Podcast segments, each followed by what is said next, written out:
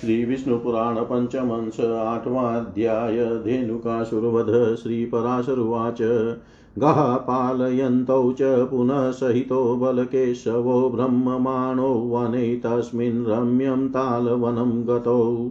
ततु तालवनं दिव्यं धेनुको नाम दानवमृगमांसकृताहार सदाध्यास्तैकराकृति ततु तालवनं पक्वफलसम्पत्समन्वितम् दृष्ट्वा स्पृहान्विता गोपाः फलादाने अब्रुवन् वच गोपाऊचु हे राम, हे कृष्ण, सदा धेनुकेनेश रक्ष्यते भूप्रदेशो। यतस्तस्मात् पक्वानीमानि सन्ति वै। फलानि पश्यतालानां गन्धामोदितं दिशिं वै वयमेतान्यभीप्सामः। पात्यन्तां यदि रोचते। श्रीपराशरुवाच इति गोपकुमाराणां श्रुत्वा सङ्कर्षणो वच। एतत् कर्तव्यमित्युक्त्वा पातयामास तानि वै कृष्णश्च पातयामास भुवि तानि फलानि वै। फलानां पततां शब्दमाकर्ण्य सुदुरासद आजगाम स दुष्टात्मा कोपादेते यगर्धव। पदभ्यामुभाम्यां स तदा पश्चिमाभ्यां बलं बलि जघानो रसिताभ्यां च स च तेनाभ्यगृह्यन्त गृहीत्वा भ्रामयामास सोऽम्बरे गतजीवितं, तस्मिन्नेव स चिक्षेपवेगेन तृणराजनी, ततः फलान्यनेकानि तालाग्राणि पतन्कर पृथिव्यां पातयामास महावातो घनानिव अन्यानतः सजातीयानागतान् दैत्य गर्दभान् कृष्णचिक्षेपतालाग्रे बलभद्रश्च लीलया, क्षणेनालङ्कृता पृथिवी पक्वैस्तालफलैस्तदा दैत्यगर्दभदेश्च मैत्रेयश शुशुभेऽधिकम् ततो गावो निराबाधास्तस्मिंस्तालवने द्विज नवशष्पं सुखं चेरुर्यनं भुक्तमभूत्पुरा नवशष्पं सुखं चेरुर्यनं भुक्तमभूत्पुरा। श्री पराशर जी बोले, एक दिन बलराम और कृष्ण साथ साथ गौ चराते अति रमणीय तालवन में आए। उस उस दिव्य तालवन में धेनुक नामक एक गधे के आकार वाला दैत्य मृगमांस का आहार करता हुआ सदा रहा करता था। उस तालवन को पके फलों की संपत्ति से संपन्न देखकर उन्हें तोड़ने की इच्छा से गोपगण बोले। गोपों ने कहा, भैया राम और कृष्ण, इस भूमि प्रदेश की रक्षा सदा धेनु का सुर करता है, इसीलिए यहाँ ऐसे पके पके फल लगे हुए हैं। अपनी गंध से संपूर्ण दिशाओं को आमोदित करने वाले ये ताल फल तो देखो, हमें इन्हें खाने की इच्छा है। यदि आपको अच्छा लगे तो थोड़े से झाड़ दीजिए। श्री पराशर जी बोले, गोप कुमारों के ये वचन सुनकर बलराम जी ने ऐसा ही करना चाहिए। यह कहकर फल गिरा दिए और पीछे कुछ फल कृष्णचंद्र ने भी पृथ्वी पर गिराए। गिरते हुए फलों का शब्द सुनकर वह दूरधर्ष और दुरात्मा गर्दवासुर क्रोध पूर्वक दौड़ आया और उस महाबलवान असुर ने अपने पिछले दो पैरों से बलराम जी की छाती में लात मारी। बलराम जी ने उसके उन पैरों को पकड़ लिया और आकाश में घुमाने लगे। जब वह निर्जीव हो गया तो उसे अत्यंत वेग से उस ताल वृक्ष पर ही दे मारा। उस गधे ने गिरते गिरते उस ताल वृक्ष से, बहुत से फल इस प्रकार गिरा दिए, जैसे प्रचंड वायु बादलों को गिरा दे। उसके सजातीय अन्य गर्दवासुरों के आने पर भी कृष्ण और राम ने उन्हें अनायास ही ताल वृक्षों पर पटक दिया। हे मैत्रेय, इस प्रकार एक क्षण में ही पके हुए ताल फलों और गर्दवासुरों के देहों से विभूषिता होकर पृथ्वी अत्यंत सुशोभित होने लगी।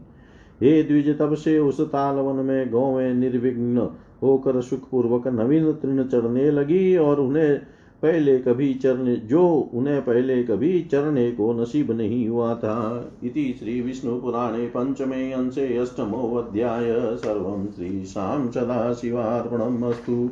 ॐ विष्णवे नमः, ॐ विष्णवे नमः, ॐ विष्णवे पंचम अंश नवाध्याय प्रलम्बवद श्रीपराशरुवाच। तस्मिन् रासबधैते येषानुगे विनिपातिते। सौम्यं तद्गोपगोपीनां रम्यं तालवनं बभौ। ततस्थो जातहर्षौ तु वसुदेवा, वसुदेवसुतावुभौ। हत्वा धेनुकदेतेयं भाण्डीरवटमागतौ। ख्वेलमानो प्रगायन्तौ विचिन्वन्तौ च पादपाञ्चार्यन्तौ च गाधूरे, व्याहरन्तौ च नामभिः। निर्योगपाशस्कन्धौ तौ वनमाला विभूषितौ शुशुभाते महात्मानो बालशृङ्गाविवर्षभौ। स्वर्णाञ्जनचूर्णाभ्यां तौ तदारुषिताम्बरौ महेन्द्रायुधसंयुक्तौ श्वेतकृष्णाविवाम्बुधौ। चेरतुर्लोकसिद्धाभिक्रीडाभिरीतेरत तरं समस्तलोकनाथानां नाथभूतौ भुवं गतौ। मनुष्यधर्माभिरतौ मानयन्तौ मनुष्यतां तजातिगुणयुक्ताभिक्रीडाभिश्च चेरतु चेतुर्वणम्। ततस्त्वान्दोलिकाभिश्च नियुद्धेश्च महाबलौ व्यायां चक्रतुस्तत्र क्षेपणीयेस्तथास्मभिः। तलिप्सुरशूरस्तत्र ह्युभयो रममाणयो आजगाम प्रलम्बाख्यो गोपवेशतिरोहितः। सोऽवगाहत निशङ्कस्तेषां मध्यममानुष मानुषं वपुरास्थाय प्रलम्बो दानवोत्तम। तयोच्छिद्रान्तरप्रेप्सुरविषयम् मान्यतः कृष्णं ततो रोहिणेयं हन्तुं चक्रे मनोरथम्। हरिणा क्रीडनं नाम बालक्रीडनकं ततः प्रकुर्वन्तो हि ते सर्वै द्वौ द्वौ युगपदुत्थितौ। श्रीतामनाशः गोविन्दः प्रलम्बेन तथा बल। गोपालेरपेश्चान्ये गोपाला पुप्लुवुस्ततः श्रीदामानं तत् कृष्णप्रलम्बं रोहिणीसुत जितवान् कृष्णपक्षीयै गोपेरन्यै पराजिता। ते वाह्यन्तस्त्वन्योन्यं भाण्डिरं वटमेत्य वै पुनर्निववृत्तुः सर्वे ये ये तत्र पराजिता। सङ्घर्षणं तु स्कन्धेन शीघ्रमुत्तिक्षप्य दानव नभस्थलं जगामाशु स चन्द्र इव वारिद। असहनरोहिणे यस्य स भारं दानवोत्तम। ववृधे स महाकाय प्रावृषिव बलाहक। सङ्कर्षणास्तु तं दृष्ट्वा दग्धशेलोपमाकृतिं सृग्दामलम्बाभरणं मुकुटाटोपमस्तकम् रौद्रं शकटचक्राक्षं पादन्यासचलच्युतिम् अभितमनसा तेन रक्षारोहिणीसुतय लीयमाणस्ततः कृष्णमिदं वचनमब्रवीत्। कृष्ण कृष्ण हिर्यैः एष पर्वतोदग्रमूर्तिना केनापि पश्यदेत्येन गोपालछद्मरूपिणा। यदत्र साम्प्रतं कार्यं मया मधुनिषुदन्, तत्कथ्यतां प्रियात्येष दुरात्माति त्वरान्वित श्रीपराशरुवाच। तमाह रामः गो तमाह रामं गोविन्दस्मितभिनोष्टसम्पुट महात्मा रोहिणे यस्य बलवीर्यप्रमान्वित श्रीकृष्णवाच किमयं मानुषो भावो व्यक्तमेवावलम्ब्यते। सर्वात्मनः सर्वगूह्यमानां गुह्यं गुह्यं त मना त्वया। स्मराशेषजगद्बीजकारणं कारणाग्रजम्। आत्मानमेकं तदवच जगति येतकार्णवै च यत्। किं न वेति यताहं च त्वं चेकं कारणं भुव। भारावतारणार्थायमत्र्यलोकमुपागतौ। नवशिरस्तेऽम्बुवाश्च केशा। पादौ क्षितिर्वक्त्रमनन्तवग्नि सोमो मनस्ते श्वसितं समिरणो। दिशश्चस्रोऽव्ययबाहवस्ते सहस्रवक्त्रौ भगवन्महात्मा सहस्रहस्ताङ्घ्रिशरीरभेद सहस्रपद्मोद्भवयो निराध्य, सहस्रसत्त्वाममुनयो गृह्णन्ति दिव्यं हि रूपं तव वेति नान्यो देवेरशेषेरवताररूपं तदर्च्यते वेत्सि न किं यदन्ते, तव्येव विश्वं लयमभ्युपेति त्वया धृतेयं धरणि बिभर्ति, चराचरं विश्वमनन्तमूर्ते कृतादिभेदैरजकालरूपो निमेषपूर्वो जगदेतदत्सि अतं यथा वाडवग्निनाम्बु हिमस्वरूपं परिगृह्यं कास्तं हिमाचले भानुमतोऽंशुसङ्गाज जलत्वमभ्येति पुनस्तव देव। एवं त्वया संहरणे उत्तमेत, जगतसमस्तं त्वदधैनकं पुनः, तवेव सर्गाय समुद्यतस्य जगत्वमभ्येत्यनुकल्पमीश भवानहं च विश्वात्मनेकमेव च कारणं। जगतोऽस्य जगत्यर्थे भेदेनावां व्यवस्थितो तत्स्मर्यतां मेयात्मस्त्वयात्मा जहि दानवम् मानुष्यमेवावलम्बय मधुनां क्रियतां हितं। श्रीपराशरुवाच इति संस्मारितो विप्रकृष्णेन सुमहात्मना विहस्य पीडयामाश प्रलम्बं बलवान् बल मुष्टिना सोऽन्मूर्धनि कोपसरङ्क्तलोचन तेन चास्य प्रहारेण बहिर्याते विलोचने स निष्कासितमस्तिष्को मुखाच्छोणितमुद्वमन् निपपातमहीपृष्ठे दैत्यवर्यो ममार प्रलम्बं निहत दृष्ट्वा बलेनाद्भुतकर्मणा प्रहिष्टास्तुष्टु गोपा साधु साध्विति चाब्रुवन् संस्तूयमानो गोपेस्तु रामो दैत्यै निपातिते प्रलम्बै सह कृष्णेन पुनर्गोकुलमाययो प्रलम्बै सह कृष्णेन पुनर्गोकुलमाययो। श्री पराशर जी बोले, अपने अनुचरों सहित उस गर्धवासुर के मारे जाने पर वह सुरम्य तालवन गोप और गोपियों के लिए सुखदायक हो गया। तदनंतर धेनुकासुर को मार कर वे दोनों वसुदेव पुत्र प्रसन्न मन से भांडिर नामक वट वृक्ष के तले आए। कंधे पर गौ बांधने की रसी डाले और वनमाला से विभूषित हुए वे दोनों महात्मा बालक सिंह नाद करते, गाते, वृक्षों पर चढ़ते, दूर तक गौएँ चराते तथा उनका नाम ले लेकर पुकारते हुए नए सिंगों वाले बछड़ों के समान सुशोभित हो रहे थे।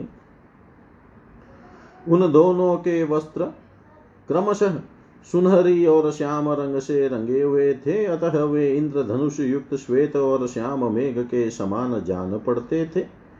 वे समस्त लोकपालों के प्रभु पृथ्वी पर अवतीर्ण होकर नाना प्रकार की लौकिक लीलाओं से परस्पर खेल रहे थे। मनुष्य धर्म में तत्पर रहकर मनुष्यता का सम्मान करते हुए, वे मनुष्य जाति के गुणों की क्रीड़ाएँ करते हुए वन में विचर रहे थे। वे दोनों महाबली बालक कभी झूला झूला में झूल कर, कभी परस्पर मल युद्ध कर कर, और कभी पत्थर फेंक कर नाना प्रकार से व्यायाम कर रहे थे।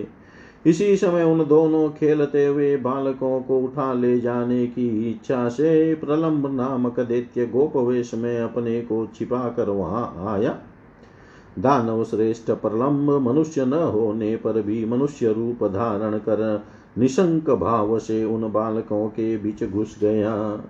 उन दोनों की असावधानता का अवसर देखने वाले उस दैत्य ने कृष्ण को तो सर्वथा अजय समझा।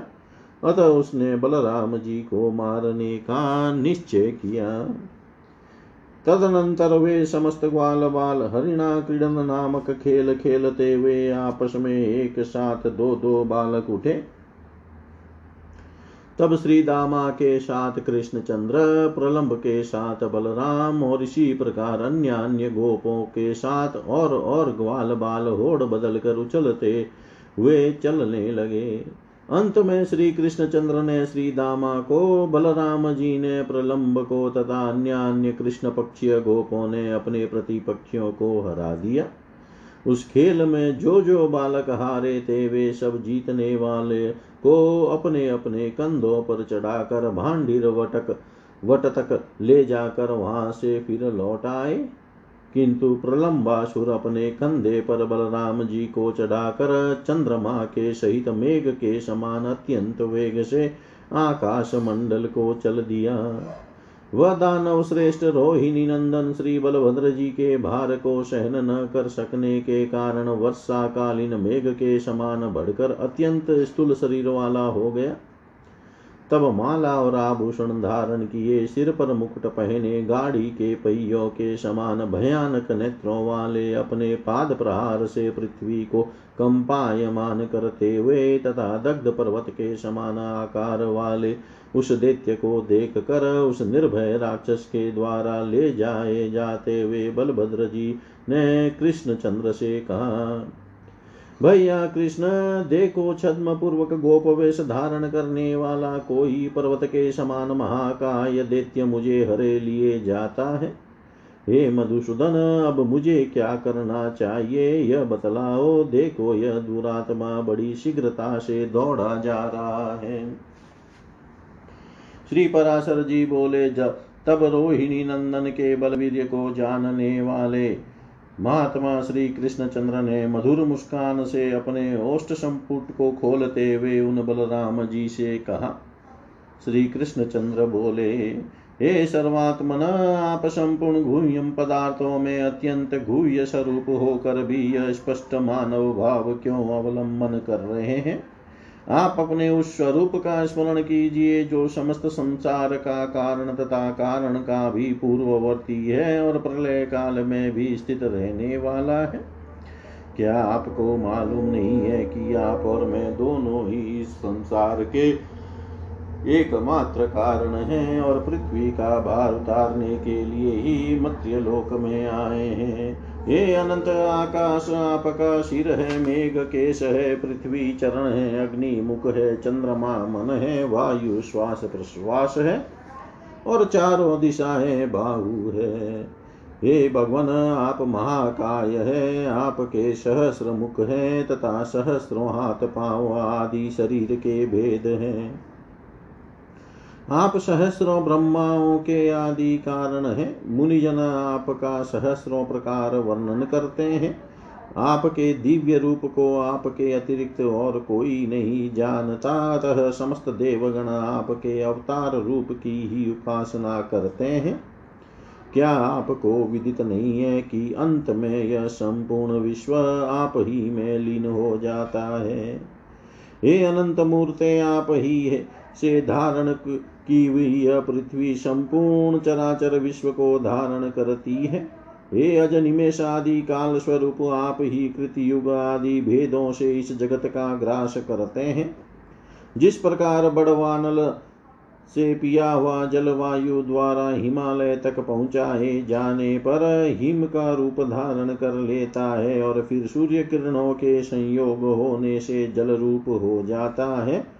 उसी प्रकार हे ईश समस्त जगत रुद्र आदि रूप से आप ही के द्वारा विनिष्ट होकर आप परमेश्वर के ही अधीन रहता है और फिर प्रत्येक कल्प में आपके हिरण्य गर्भ रूप से सृष्टि रचना में प्रवृत्त होने पर यह विराट रूप से स्थूल जगत रूप हो जाता है। हे विश्वात्मन आप और मैं दोनों ही इस जगत के एकमात्र कारण हैं। संसार के हित के लिए ही हमने भिन्न भिन्न रूप धारण किए हैं। अतः हे अमय आत्मन, आप अपने स्वरूप को स्मरण कीजिए और मनुष्य भाव का ही अवलंबन कर इस दैत्य को मार कर बंधुजनों का हित साधन कीजिए। श्री पराशर जी बोले हे विप्र महात्मा कृष्ण चंद्र द्वारा इस प्रकार स्मरण कराए जाने पर महाबलवान बलराम जी हँसते हुए प्रलंबासुर को पीड़ित करने लगे। उन्होंने क्रोध से नेत्र लाल करके उसके मस्तक पर एक घूमसा मारा, जिसकी चोट से उस दैत्य के दोनों नेत्र बाहर निकल आए। तदनंतर वह दैत्य श्रेष्ठ मगज, मस्तिष्क फट जाने पर मुख से रक्त वमन करता हुआ पृथ्वी पर गिर पड़ा और मर गया। अद्भुत कर, अद्भुत कर्मा बलराम जी द्वारा प्रलंबासुर को मरा हुआ देख कर गोपगण प्रसन्न होकर साधु साधु कहते हुए उनकी प्रशंसा करने लगे। प्रलंबासुर के मारे जाने पर बलराम जी गोपों द्वारा प्रशंसित होते हुए कृष्णचंद्र के साथ गोकुल में लौट आए। इति श्रीविष्णुपुराणे पञ्चमे अंशे नमोऽध्याय सर्वं श्रीशां सदाशिवार्पणम् अस्तु। ॐ विष्णवे नमः, ॐ विष्णवे नमः, ॐ विष्णवे नमः। श्री विष्णु पुराण पंचम अंश दसवाध्याय शरद वर्णन तथा गोवर्धन की पूजा।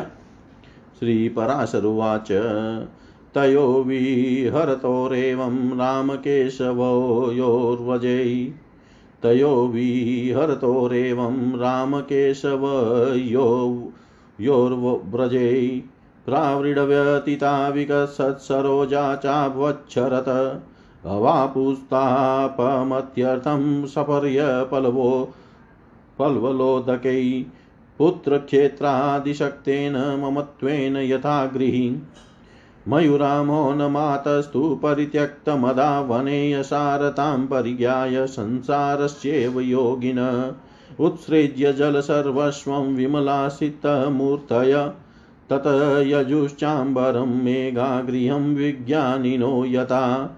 शरतसूर्यासुतप्तानि ययुषोषं सरांसि च भव्यालम्बं। मत्वेन हृदयानीव देहिनाम्। कुमुदे शरदम्भासि योग्यतालक्षणं ययु। अवबोधैर्मनांसिव समत्वं ममलात्मनां तारकाविमले व्योम्नीरराजाखण्डमण्डल। चन्द्रचरमदेहात्मा योगी साधुकुले यथा। शनकैः शनकैः स्थिरं तत्यजुश्च जलाशया। मम त्वं क्षेत्रपुत्राधिरूढमुचेर्यथा बुधा। पूर्वं त्यक्तैशरोऽम्भोभिर्हंसा योगं पुनर्ययु। क्लेशैः कुयोगिनो अशेषेरन्तराय हता इव। निभृतोऽभवदतं समुद्रस्तिमितोदक क्रमावाप्तमहायोगो निश्चलात्मा यथायति। सर्वत्रातिप्रसन्नानि सलिलानि तथा भवन् ज्ञाते सर्वगते विष्णो मनांसीव सुमेधसां बभूव निर्मलं व्योम शरदाध्वस्तयो ध्वस्ततो यदं योगाग्निदग्धक्लेशोद्यं योगिनामिव मानसं सूर्यांशुजनितं तापं निन्येतारापतिशमम् अहं मानोद्भवं दुःखं विवेकसुमहानिव नभसोऽब्धं भुवः पङ्कं कालुष्यं चाम्बशरत् इन्द्रियाणीन्द्रियार्थेभ्यः प्रत्याहार इवाहरत्।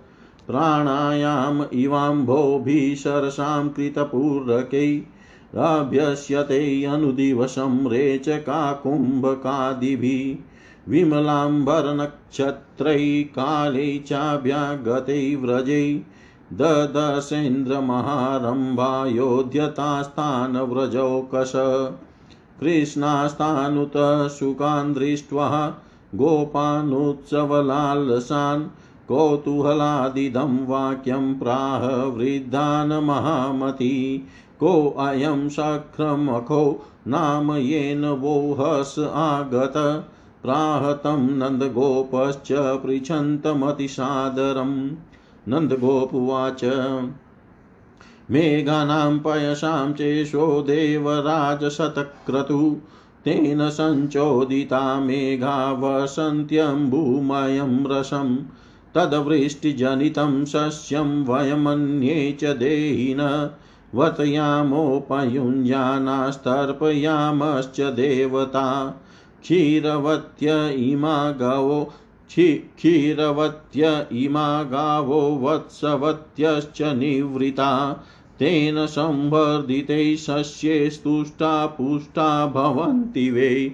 नाशस्यता तॄणां भूमिन नाशस्यनात्रिणा भूमिन बुभुक्षार्दितो जन। दृश्यते यत्र दृश्यन्ते वृष्टिमन्तो बलाहका।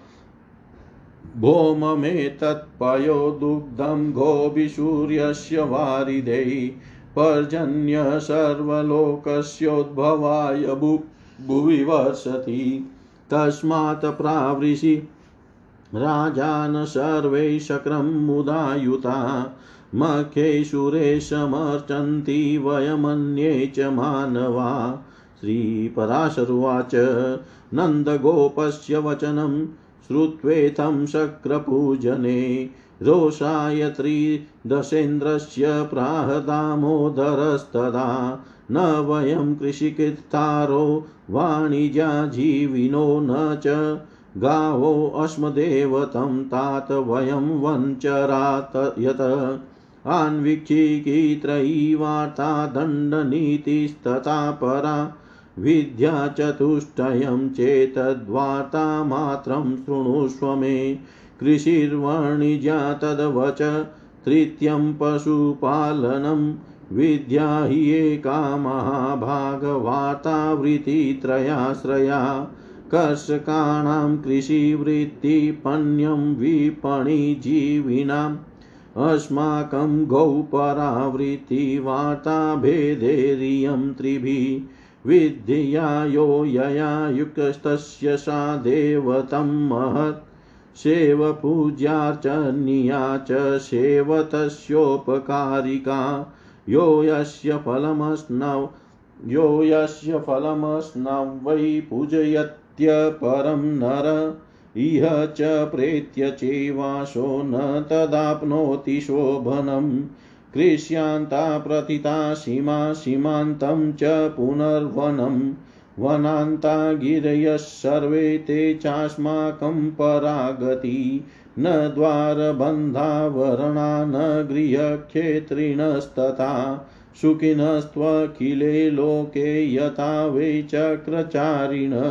श्रूयन्ते गृहश्चेव वने अस्मिन् कामरूपिण। तद् तदद्रूपं समास्ताय रमन्ते स्वेषु सानुषु। यदा चैते प्रबाध्यन्ते तेषां एकाननौकश तदा सिंहादिरूपेस्तान् घातयन्ति महीधरा।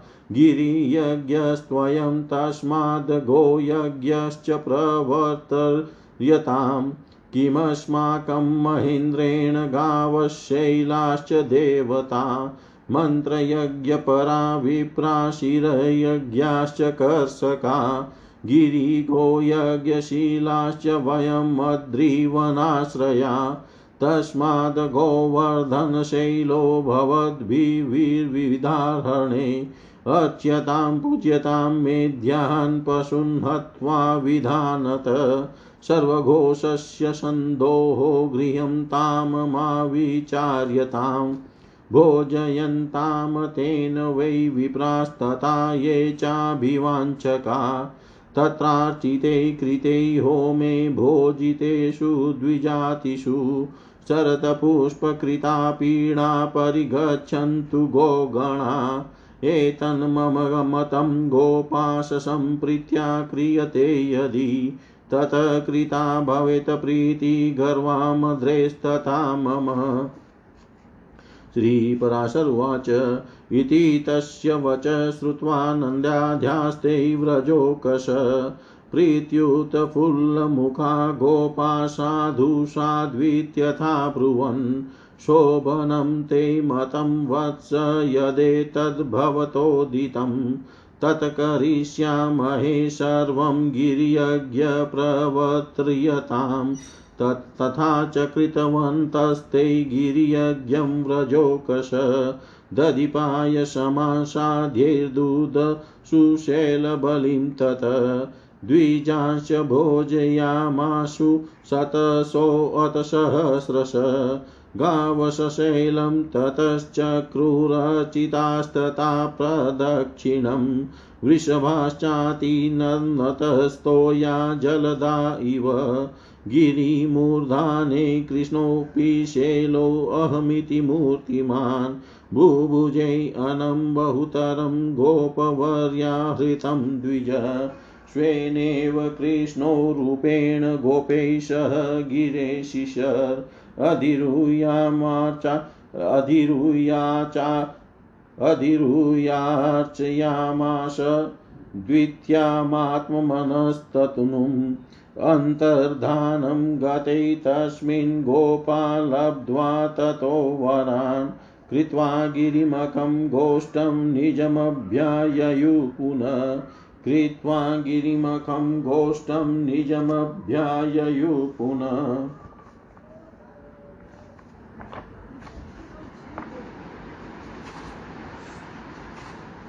श्री पराशर जी बोले, इस प्रकार उन राम और कृष्ण के व्रज में विहार करते करते वर्षा काल बीत गया और प्रफुल्लित कमलों से युक्त शरद ऋतु आ गई।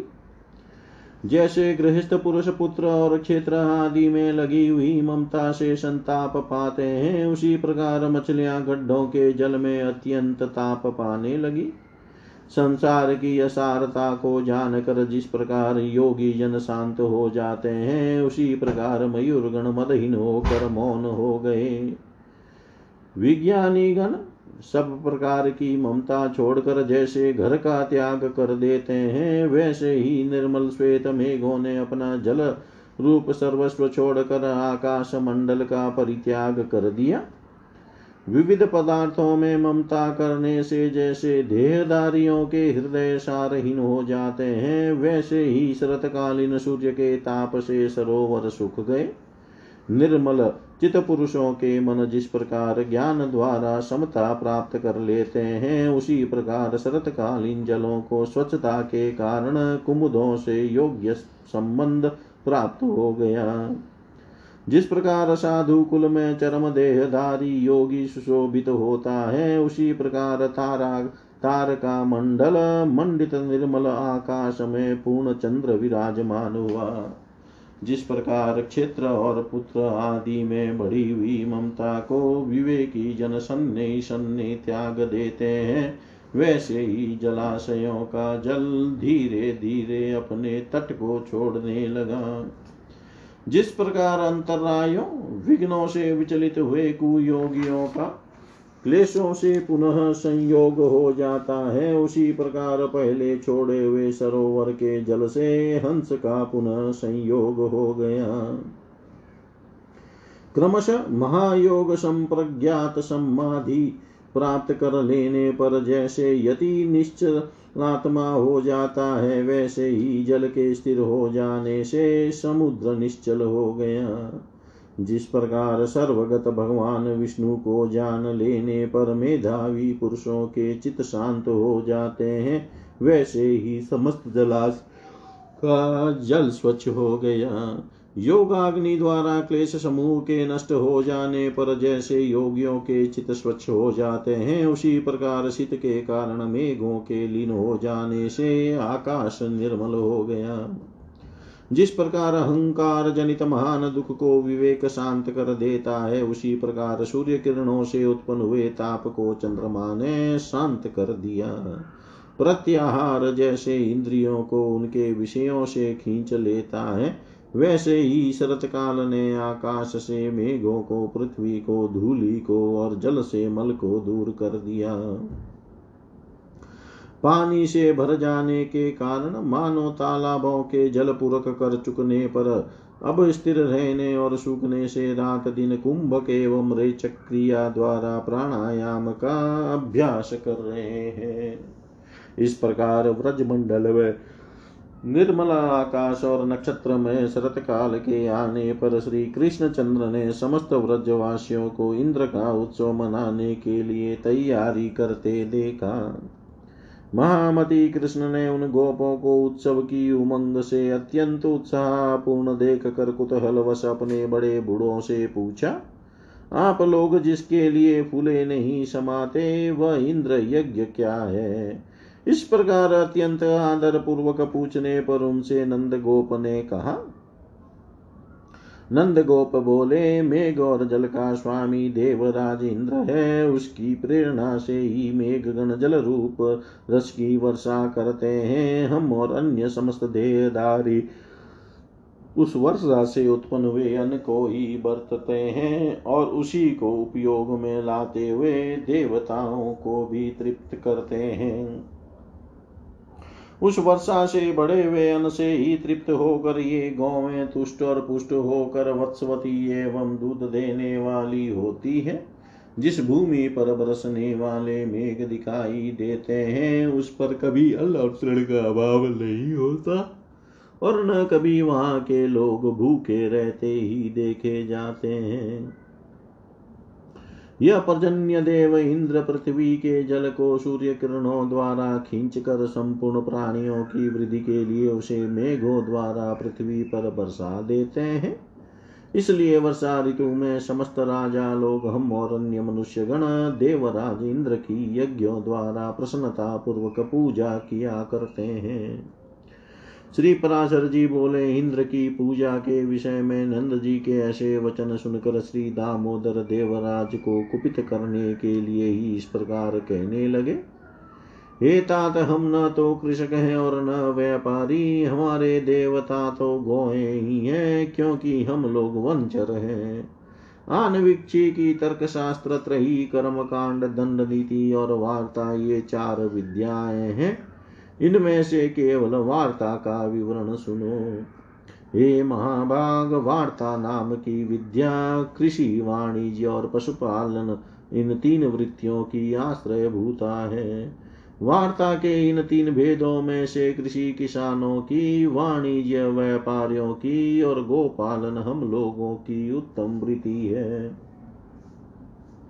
जो व्यक्ति जिस विद्या से युक्त है, उसकी वही इष्ट देवता है, वही पूजा अर्चा के योग्य है और वही परम उपकारिणी है। जो पुरुष एक व्यक्ति से फल लाभ करके अन्य की पूजा करता है, उसका यह लोक अथवा परलोक में कहीं भी शुभ नहीं होता। खेतों के अंत में सीमा है। तथा सीमा के अंत में वन है और वनों के अंत में समस्त पर्वत है, वे पर्वत ही हमारी परम गति है। हम लोग हम लोग न तो किवाड़े तथा भीति के अंदर रहने वाले हैं और न निश्चित ग्रह अथवा खेत वाले किसान ही हैं, बल्कि वन पर्वत आदि में स्वच्छंद विचरने वाले। हम लोग चक्रचारी मनुष्यों की भांति समस्त जन समुदाय में सुखी हैं। अतः गृहस्थ किसानों की भांति हमें इंद्र की पूजा करने का कोई काम नहीं। सुना जाता है कि इस वन के पर्वतगण काम रूपी इच्छा अनुसार रूप धारण करने वाले हैं। वे मनोवांछित रूप धारण करके अपने अपने शिखरों पर विहार करा करते हैं। तब कभी वनवासी गण इन गिरिदेवों को किसी तरह की बाधा पहुंचाते हैं तो वे सिंहादि रूप धारण कर उन्हें मार डालते हैं। अतः आज से इस इंद्र यज्ञ के स्थान में गिरि यज्ञ अथवा गो यज्ञ का प्रचार होना चाहिए। हमें इंद्र से क्या प्रयोजन है? हमारे देवता तो गोए और पर्वत ही है। ब्राह्मण लोग मंत्र यज्ञ तथा कृषक गण शीर यज्ञ हल का पूजन करते हैं।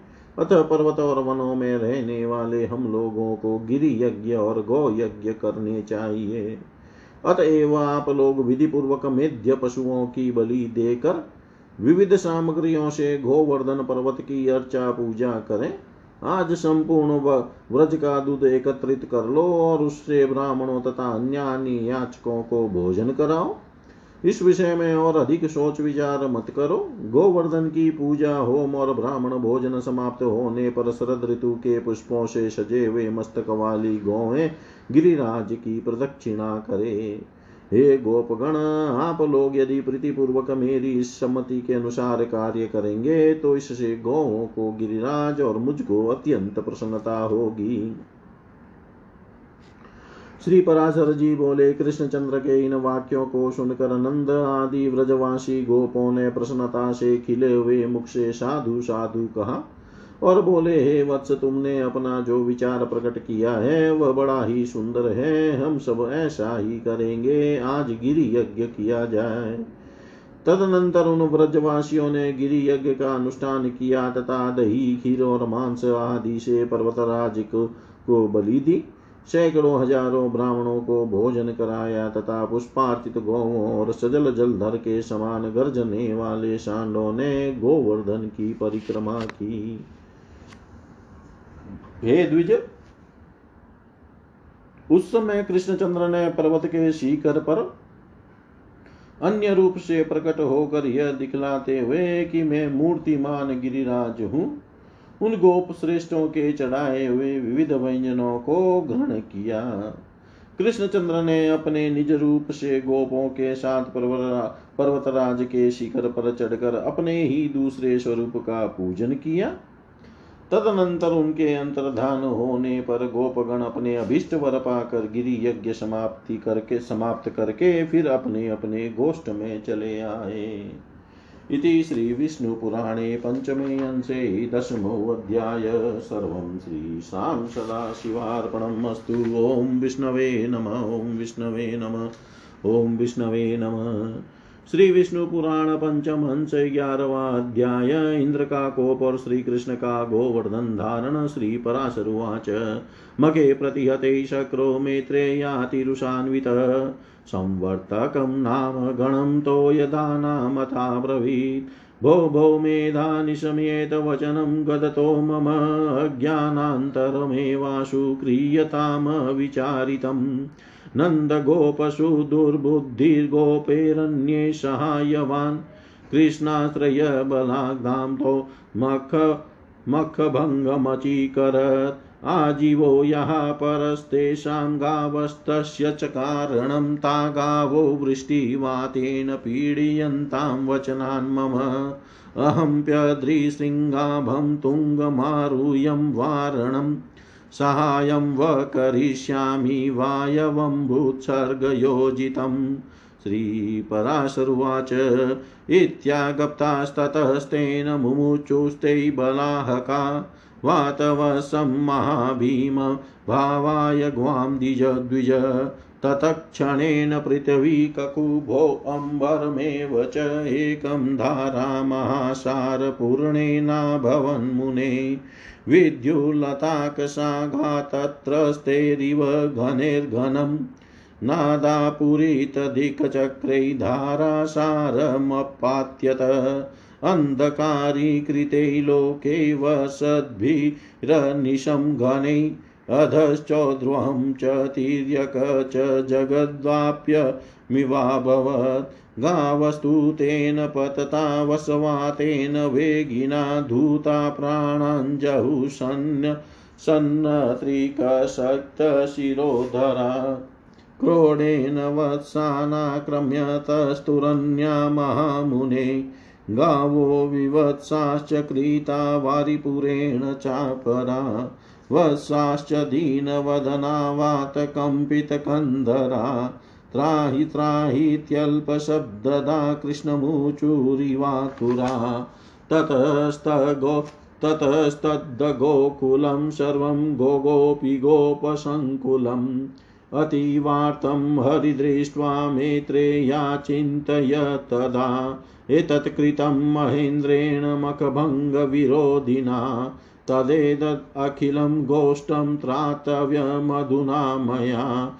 इमं द्रीमहं धैर्यादुत्तपाट्योरुशीलागनं धारयिष्यामि गोष्ठस्य पृथुच्छत्रमिवोपरि श्रीपराशरुवाच, इति कृत्वा मतिं कृष्णो गोवर्धन्महीधरम्। उत्पाट्येककरेणेव धारयामास लीलया गोपाश्चाहंस असञ्चोरिसमुत्पाटितभूधर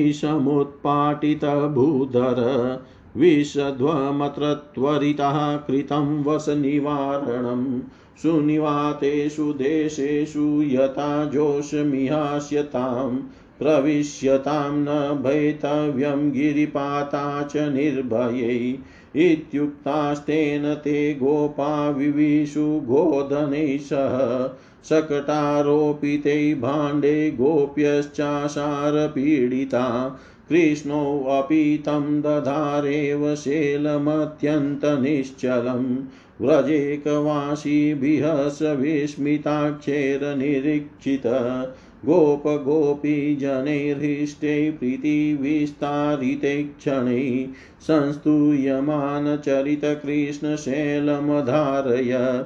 सप्तरात्रं महामेधा सप्तरात्रं महामेघाववसुनन्दगोकुले इन्द्रेण चोदिता विप्रगोपानां नाशकारिणा। ततो धृते महाशैले परित्रात्रे च गोकुले मिथ्याप्रतिज्ञो बलभि बलभिद्वारयामास तान् घनाम् व्यभ्रैनवसि देवेन्द्रै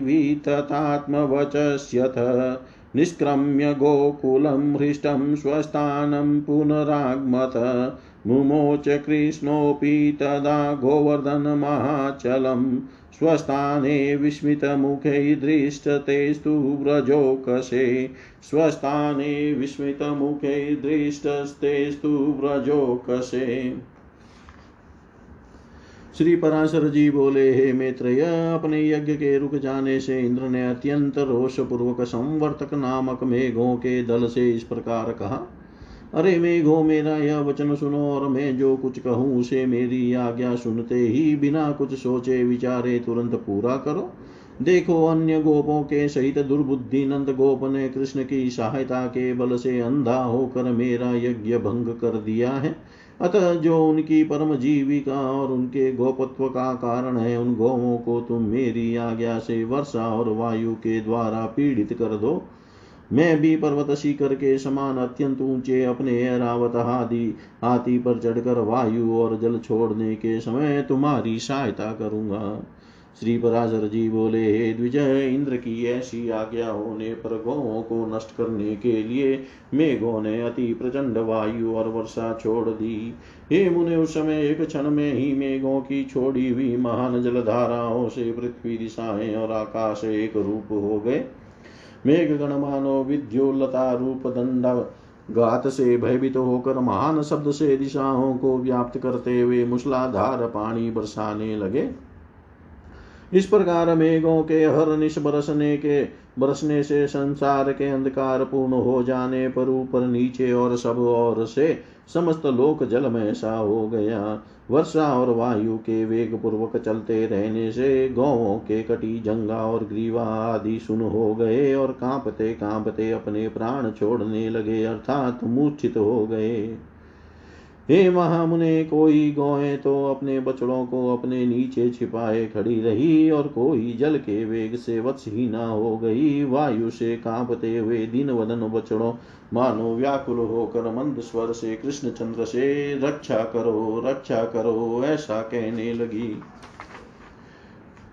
हे मित्र उस समय गो गोपी और गोपगण के सहित संपूर्ण गोकुल को अत्यंत व्याकुल देख कर श्रीहरि ने विचारा यज्ञ भंग के कारण विरोध मान कर यह सब करतुत इंद्र ही कर रहा है। अतः मुझे संपूर्ण व्रज की रक्षा करनी चाहिए।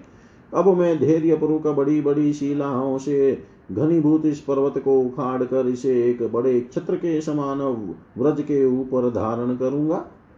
श्री पराशर जी बोले, श्री कृष्ण चंद्र ने ऐसा विचार कर गोवर्धन पर्वत को उखाड़ लिया और उसे लीला से ही अपने एक हाथ पर उठा लिया।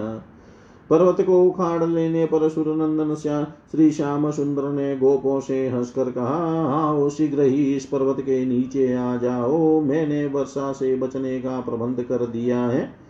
यहाँ वायुहीन स्थानों में आकर सुख पूर्वक बैठ जाओ। निर्भय होकर प्रवेश करो। पर्वत के गिरने आदि का भय मत करो। श्री कृष्ण चंद्र के ऐसा कहने पर जल की धाराओं से पीड़ित गोप और गोपी अपने बर्तन भांडों को छकड़ों में रखकर गौों के साथ पर्वत के नीचे चले गए। व्रजवासियों द्वारा हर्ष और विस्मय पूर्वक टकटकी लगाकर देखते, देखे जाते हुए श्री कृष्ण चंद्र भी गिरिराज को अत्यंत निश्चलता पूर्वक धारण किए रहे। जो प्रीति पूर्वक आँखें फाड़ कर देख रहे थे, उन हर्षित चित गोप और गोपियों से अपने चरितों का स्तमन होते हुए श्री कृष्ण चंद्र पर्वत को धारण किए रहे। हे विप्रगोपों के नाश करता इंद्र की प्रेरणा से नंद जी के गोकुल में सात रात्रि तक महाभयंकर मेघ बरसते रहे। किंतु जब श्री कृष्ण चंद्र ने पर्वत धारण कर गोकुल की रक्षा की तो अपनी प्रतिज्ञा व्यर्थ हो जाने से इंद्र ने मेघों को रोक दिया। आकाश के मेघहीन हो जाने से इंद्र की प्रतिज्ञा भंग हो जाने पर समस्त गोकुलवासी वहाँ से निकलकर प्रसन्नता पूर्वक फिर अपने अपने स्थानों पर आ गए। और कृष्णचंद्र ने भी उन व्रजवासियों के विस्मय पूर्वक देखते देखते गिरिराज गोवर्धन को अपने स्थान पर रख दिया। इति श्री विष्णु श्रीविष्णुपुराणे पञ्चमे अंशे एकादशोऽध्याय सर्वं श्रीशां सदाशिवार्पणम् अस्तु ॐ विष्णवे नमः, ॐ विष्णवे नमः, ॐ विष्णवे नमः।